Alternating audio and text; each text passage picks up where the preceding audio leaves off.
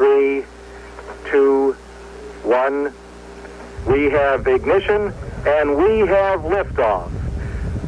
We have liftoff of the Titan Centaur carrying the first of two Voyager spacecraft to extend man's senses farther into the solar system than ever before.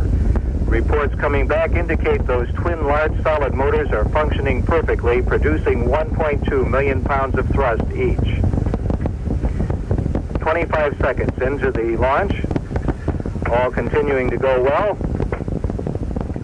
1997, one of humanity's high notes, one of our biggest dreams, where we dared really, really big.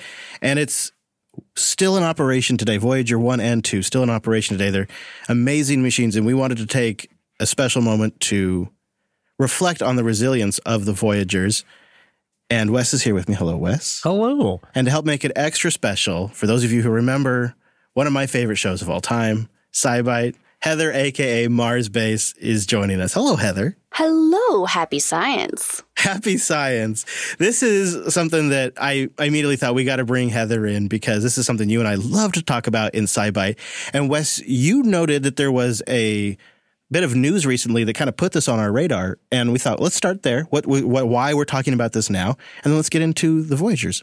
Yeah, if 1977 was quite a year, 2020 hasn't started out so well for the world or for Voyager 2. You see, back in January, a problem occurred when Voyager 2 missed a spin maneuver it was using to calibrate its magnetic field instrument, and that glitch left two power hungry systems on simultaneously. And as far out as Voyager 2 is, there's not a lot of power to go around. So, luckily, the software recognized the problem, but that meant it went to a pre programmed fault mode, and it took a long time to get back online. Don't worry, Voyager 2's fine. It's, it's still out there doing great science, but it really made me think these machines have been alone in space for 42 years.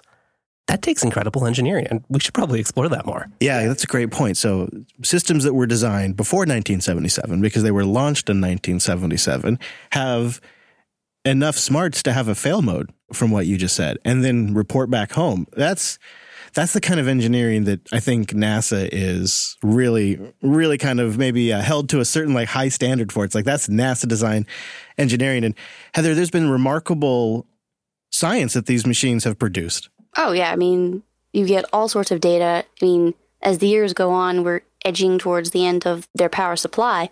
We're getting information on the edge of the solar system and interstellar space now. They are the only instruments we have out there so the instruments built long before some of your listeners were even born are giving us scientific data that we have no other source of. Right. And they're chugging along now. Um, but it is getting towards the end of their life. So it's kind of nice to reflect on them while they're still working because I'm sure there will be lots of eulogies written when we declare them as like dead. We lost contact. I'm sure there'll be all kinds of stuff, but it's kind of nice to talk about them now. In SciByte, if, in, if you want to go back in the uh, archives, episode 22, 32, 51, 102, and of course 136 talked about the Voyager probes. We loved them.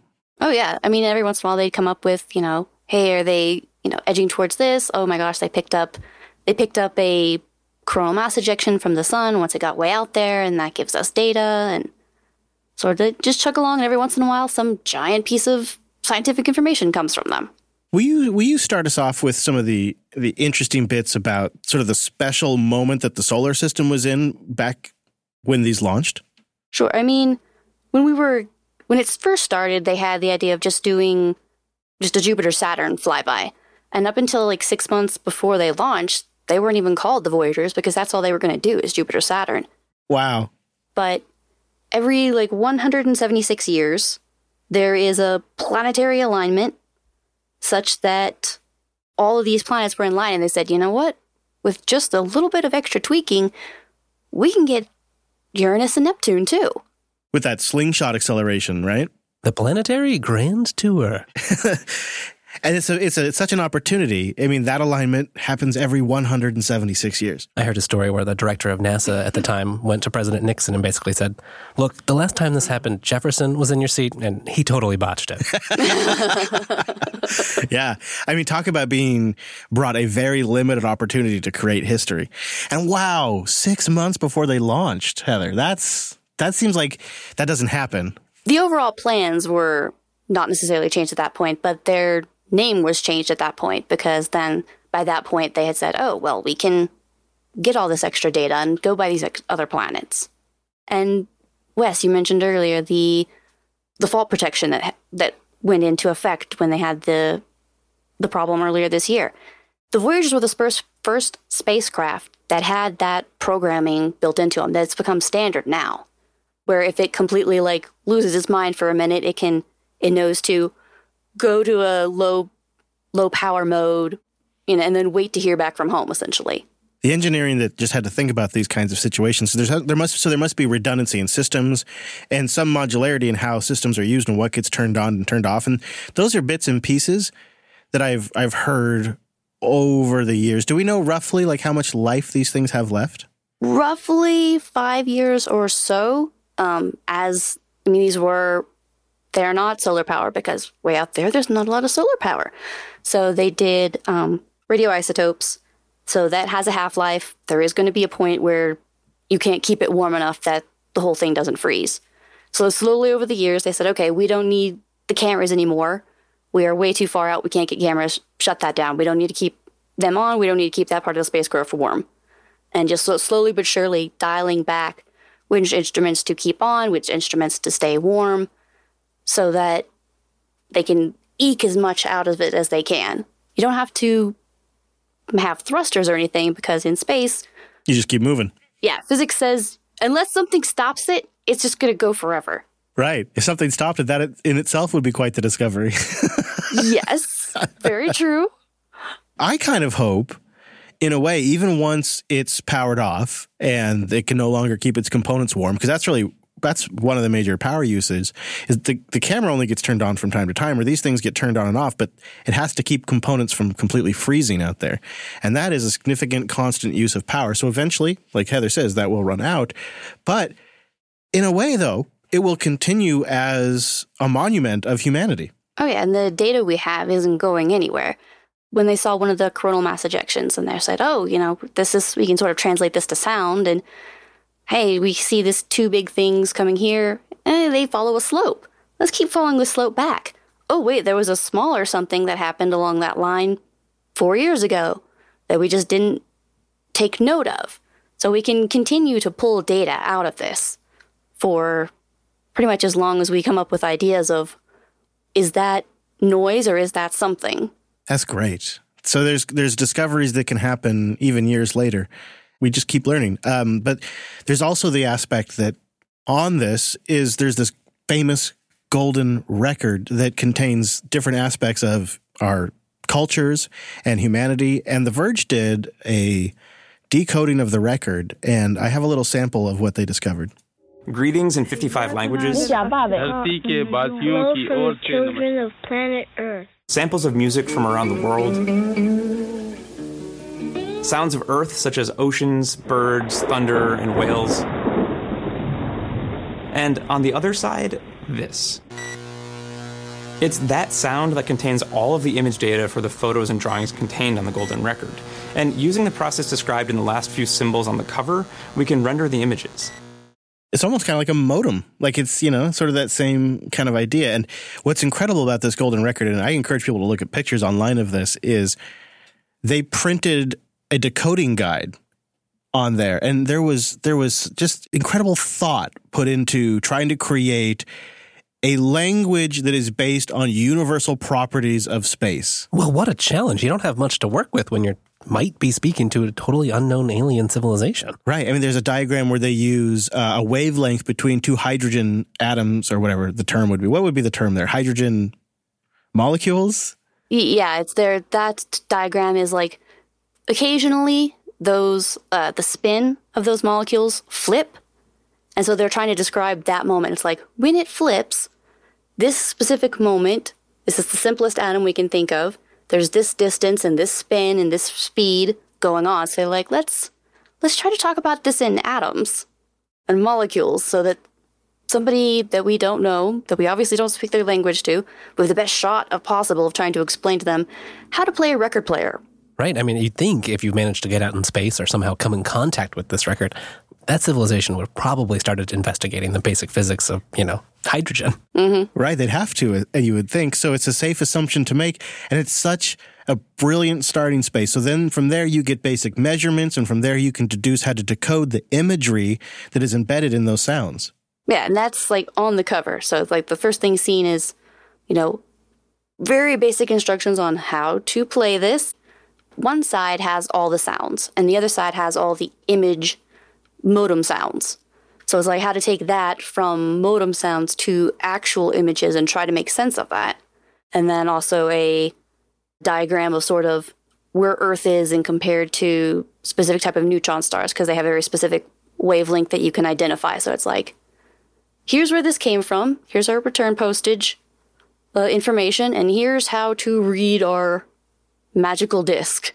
Isn't that incredible? And, and here's if you're getting it right, you should see this. And if you see this, keep just using this methodology to decode the rest. And it's true genius.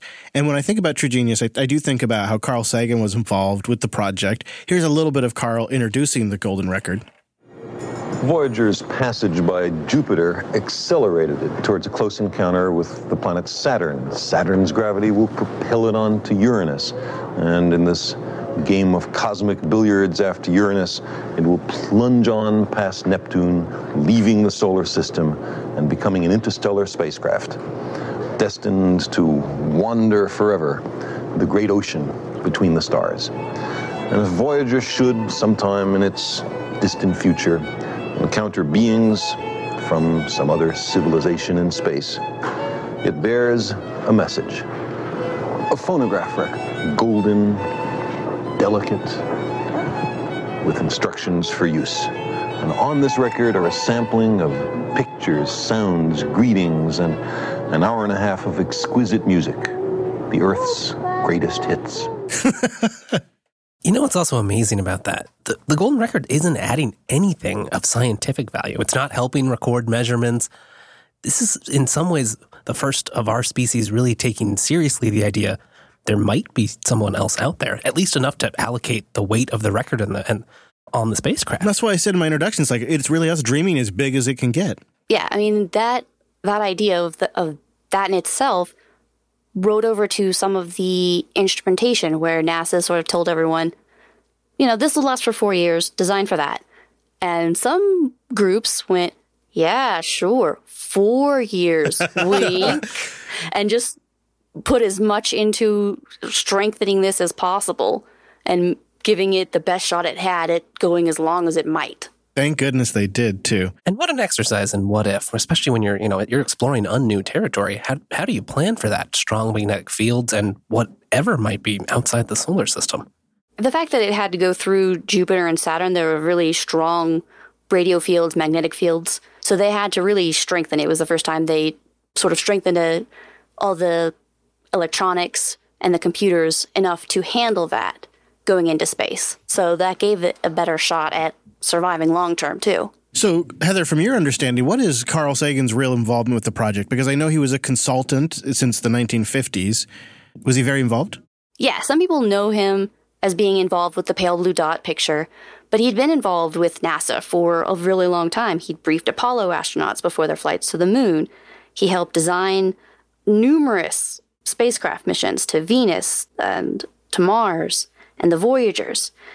And when he became a member of the imaging team, I mean, years after it launched, it's been in space for years. That's when he came up with the idea of use the cameras, point back to Earth, take a picture. They knew it would be an incredibly small pixel out of this giant picture that they were taking. That was the point of it to say, look back, here are all the planets spread out that we can take a picture of, and Earth is two thirds of a pixel. We are tiny. Yeah, that really puts it in perspective. It's it's humbling actually, and I, I think Carl did a, a really good job of of bringing that point home. You know, he was such an eloquent speaker, so he was such a great advocate for this project. Um, I'll just give you a little sample. I love I love hearing from Carl. That's here. That's home. That's us. On it, everyone you love, everyone you know, everyone you ever heard of, every human being who ever was, lived out their lives.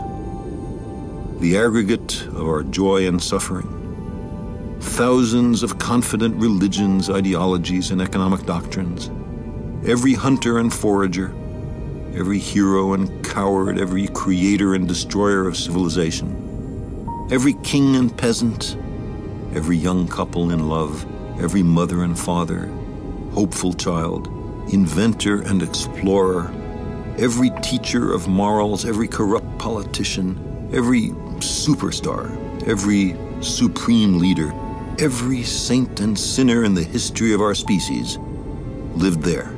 Really puts it in perspective, doesn't it? Oh, yeah. The picture of Earth was the last image taken by Voyager 1.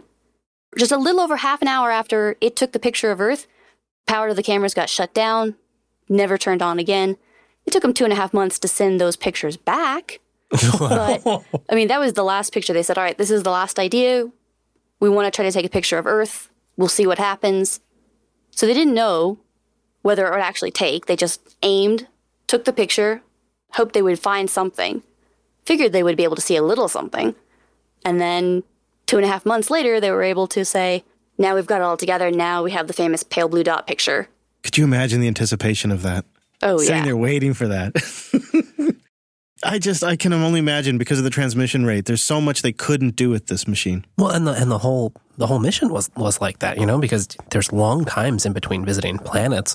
So you just have weeks of nothing, and then suddenly you're receiving data 24 seven. I mean, there's stories of people just sleeping in their cars, not sleeping at all, because you don't want to miss a second of this. The job goes from zero to 100. Oh yeah, that's how these a lot of these space, you know, outer planet spacecraft work. It's 10 years of waiting with the occasional uh, call in. Still going good? Okay, good. Thumbs up. All right, keep on going. A few months of complete craziness. I hope you caught up on your sleep because you probably don't want to for about two and a half months.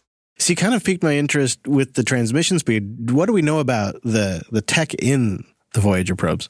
They have about just a little under 70 kilobytes of memory total and complete. Wow. Ouch. They work on eight tracks. I can't believe they've held up this long. I know my families didn't. they were designed so that they wouldn't wear out until the tape had moved back and forth the equivalent of the width of the United States. So that's like a two hour VHS playing once a day for 33 years without failure. so these are rather expensive eight track tapes, I'm guessing. well, now that they've been in space, extra expensive, but no kidding. Could you imagine somebody coming along and just taking those eight tracks? no. For the Galactic Museum. you know, in the future when humanities reach out into space and it's just a bunch of jerks. It'd be a nice trophy. But you mentioned the the speed as well. It's only we're getting the data about 160 bits per second. Okay. Yeah, I can see why that would take a few days to transfer an image. Yes. You know, honestly, even that fast seems impressive for how far away it is. And again, 1977. We didn't even have internet. So can't make a dial up joke. There wasn't dial up. That is the first internet. Voyager calling home. Completely wireless dial up. Yeah, there's your wireless internet for sure. Wow, 160 bits per second. So they must have to be really, really, really lean with the software. Uh, are they still sending software code up to this thing? They did at one point. It was originally in Fortran 5, and then they were able to send an upgrade to get most of it up to Fortran 77. Could you imagine the, the nerves upgrading a spacecraft that is out by Pluto? Or They even had to upgrade Voyager 2 right after launch to fix some some customization. Wow. That is true. Voyager 2 launched first, and it's on in the in the rocket. So as it was launching, it was freaking out. It's like, wait a minute, why am I shaking? Why don't I have any control? What's going on? And it started freaking out. And it took them a little while before one of the programmers was able to find just the right bit of code to reach out and be like, okay, pause, calm down, let us tell you what's happening. And then they had to upgrade Voyager 1, which launched second. So they, they upgraded that software really quick so it didn't freak out because it would have done the same thing. It would have freaked out. Sure. I mean, can you imagine these days when you just, you know, you mess up your web app and you just hit deploy on GitHub and a new release rolls out? It's pretty different than patching a spacecraft. Especially at those speeds. That's incredible that they've been able to do that remotely. I mean, I just again I'm I'm dumbfounded by the the resiliency of these systems, the backups that that and and also the support team that must have remained on the ground. There must have been people that are that are have that have to be trained up in this stuff now. Yes, and actually Voyager lasted so much longer than originally anticipated. NASA changed the way they put together teams for these spacecraft when uh, the New Horizons spacecraft went to Pluto, they specifically chose a certain percentage of the team to be as young as they could because they realized these things last for a while. In one, two, three decades, you might need to ask somebody on the team what happened. And if all you have is senior engineers that are all going to be retired or not around in three decades, there's nobody to ask questions of. So they specific for these longer missions, they specifically make sure they spread out the age range. So they as they bring on new people, you still have, you know, some of the original team members that knew, oh yeah, I remember them talking about X, Y, or Z. That's exactly the next level of planning that is just so impressive about this whole program. Really is. I mean, could you imagine working on a project where that's a consideration? This project must have been really a mind bender for those working on it because they're they're designing something that's going to go possibly far beyond our solar system. It's taking a message written in a universal language to potentially another society and that's just their day-to-day job. They're just building this thing and sending it out there and trying to figure out generational project teams and things like that. It's just an incredible, it's an incredible set of work. And I'm just so grateful that it happened because now I look at it and I just find it inspirational you know, I find I find the whole thing incredibly inspirational. It's I mean, it's taught us so much about our solar system and our place in the universe. And what we can accomplish. And Voyager has a number of firsts under its belt. I mean, I mentioned before they were first to be protected in, in such the way that it was for electrostatic discharge, for radiation. The first time that we actually had a programmable, computer controlled altitude and articulation, so it could control itself. It wasn't waiting to ha- hear from us. The fault protection. The way we talk to it, the way we bring radio antennas together here on Earth to be able to listen to it and talk to it. Oh wow. And as the timeline went on, then we became they had became the farthest man-made objects when they hit the, the edge of the the solar system. We knew it was sort of a bubble where the sun is shooting out a whole bunch more than light. It protects us from the galaxy at large. And so we had these ideas of what it was shaped like, what our little bubble going along the stream of the galaxy is. But as the Voyagers hit, they're going in two different directions one along the plane of the planets and one going vertical of the plane. And so as they hit those termination bows and went into interstellar space, we were able to know for sure the possible shape of our bubble. It's not a, circ- a circular bubble, it's kind of more teardropped and you know, what interstellar space is like. It's our first steps into this new world. Mm-hmm. And it's about to be a little more alone. NASA recently announced that due to some upgrades planned for those, that giant radio antenna we used to talk to Voyager 2, it's going to be silent for the next 11 months. So we won't know until January 2021 if we can still talk to it. Wow. That's a long time. Just alone in the void. Out there on its own because the groundwork that has to be done, huh? I guess they must have been putting that off. Yeah, these antennas are, you know, multiple decades, you know, 30, 40, 50 years old, and the actual physical facilities themselves just have to have maintenance. And in order to do that maintenance, you have to take things down. fair enough. I guess we'll find out in January 2021 how it's doing. Hopefully, it's still out there responding to us. Could you imagine the team that's going to be sitting there waiting, edge of their seats? I'll be, yes. I'll be waiting too. Well, Heather, thank you for joining us and going over this. This has been really nice. Thank you for inviting me. Now, what do you say? Could we talk you into joining us on a future special extra? I certainly think that's possible. A very sciency one? Woo-hoo! Yes. All right. Thank you, too, Wes. This is a great idea. I'm yeah. glad we did this.